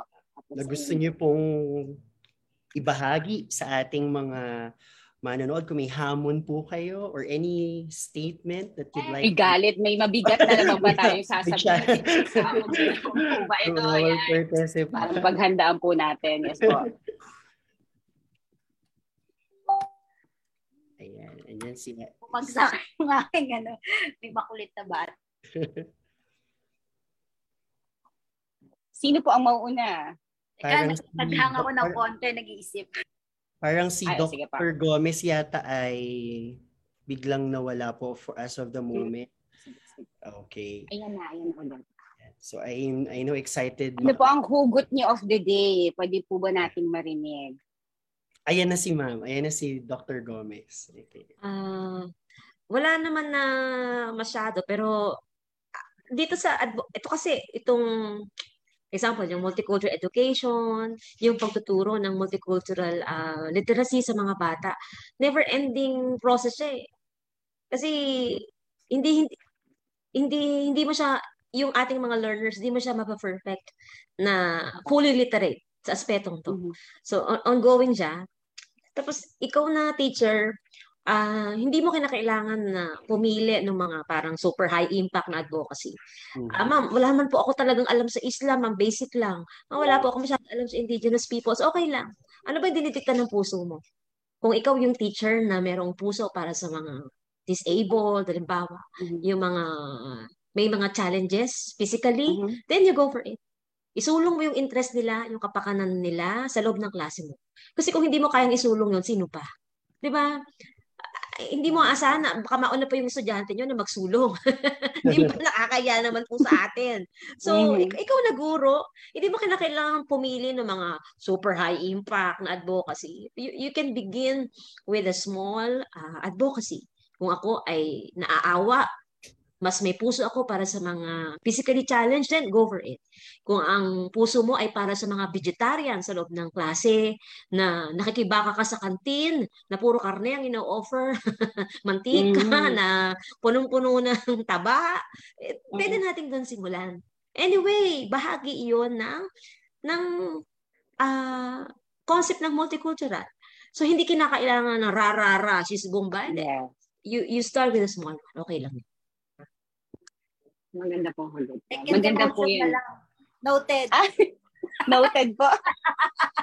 yes, kasi yun yun eh, di ba? Mahaba siyang proseso. Katulad ng sinabi ko, paano maging distinguished teacher? Mahabang, mahabang panahon na ano, ala, maikling hakbang, konti sa araw-araw ay malaki na rin ang nagagawa sa sa ating lipunan.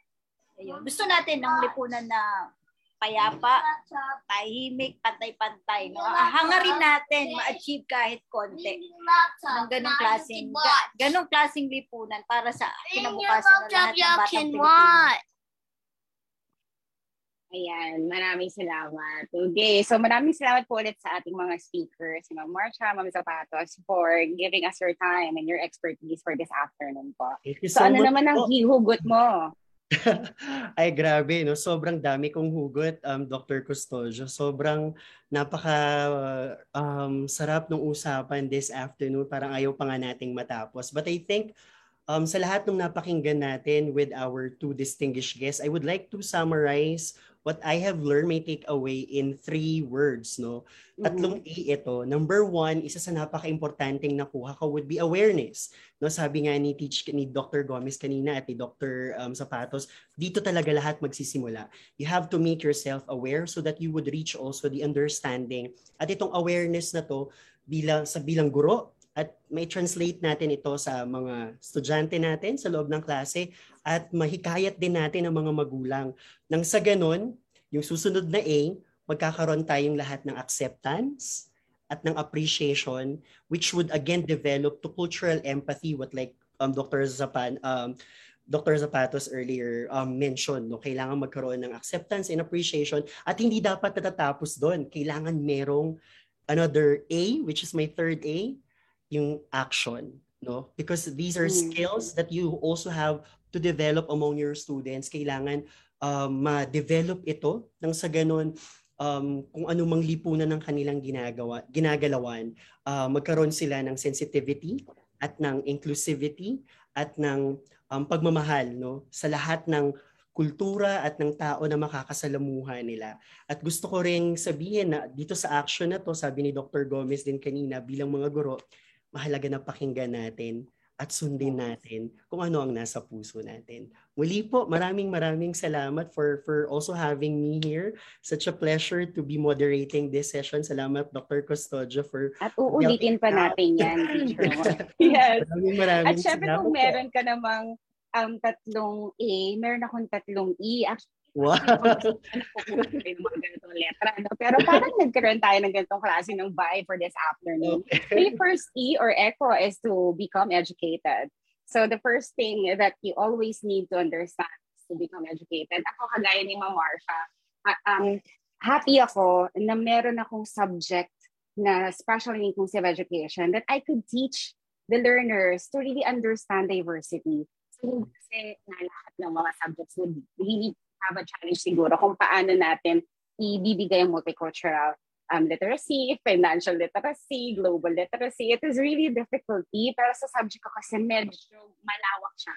Medyo madali para sa akin. So, ang challenge really is for other teachers, regardless of the level of the uh, the level na tinuturuan ninyo or the subject that you're handling, then we really have become a person na nagbibigay ng ganda or kaayusan or liwanag sa ating mundo, di ba? And therefore, my second E is to embody. Um, you have to be educated, but you have first embody or before you become uh, or you embody something, kailangan i-educate mo yung sarili mo eh. Hindi ka tatalon sa pagiging advocate without learning your concepts. Hindi ka pwedeng tatalon sa pagiging advocate, for example, ng diversity Kasi hindi mo naman alam kung ano-ano yung hugot ng bawat grupo na ito, specifically sa ating multicultural group. And finally, my letter, my last letter E is to enlighten. So once that you are educated and you embody what you have learned, then it is your chance para ipasabog ang liwanag mo sa mundo and to become a road to enlighten everybody of diversity. Ang closing ko, laging sinasabi sa vlog ko, closing na lagi kong sinasabi sa mga estudyante ko is always become a blessing to one another. So yun yung lagi kong challenge sa. Na pwede naman maging blessing, bakit hindi? So bakit pa natin bibigyan ng discrimination or biases ang isa't isa? Kaya naman, Sir Mark. Napakaganda, no? Be a blessing to others. At ngayon, yung dalawang speaker natin, for sure, naging blessing sila sa napakaraming guro at mga magulang at mga estudyante, mga pre-service teachers na nakinig sa araw na to. So muli po, maraming maraming salamat for joining us this afternoon. We hope to see you. Talagang ako ninig sa'yo. We hope, we hope to see you with other uh, moderators as well in next episodes that are upcoming sa CRL. Maraming maraming salamat for spending your afternoon with us. At ito po si Mom Z. At, At ito po si Teacher Sid. Maraming at nagsasarado po kami ng usapang e-life. Maraming salamat po sa inyong lahat. God bless everyone. Salamat po Dr. Zapatos and Dr. Gomez. Thank you everyone.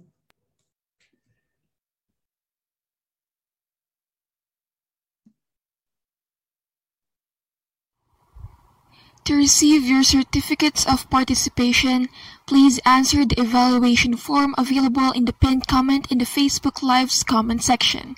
Thank you and see you in the next episode.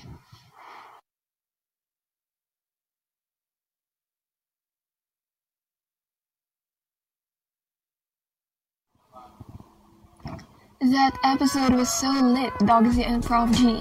Kaya naman, sa ating mga literacy advocates na sumubaybay sa atin ngayon, maraming salamat at kita-kits sa susunod na Wednesday kasama kami dito sa Usapang Eli Trending sa Edukasyon ating pag-usapan.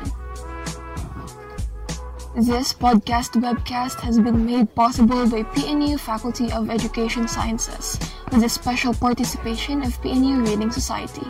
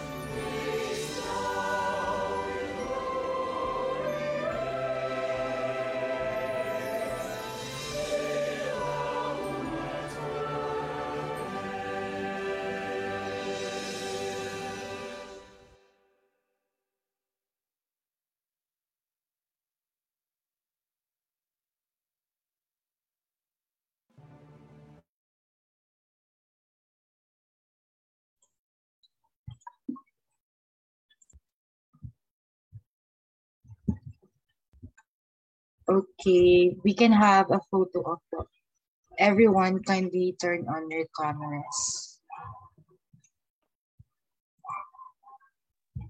Uh, patungo muna natin live sa Facebook. Okay po, ma'am. I'll stop the live stream. Okay, three, Yes. two,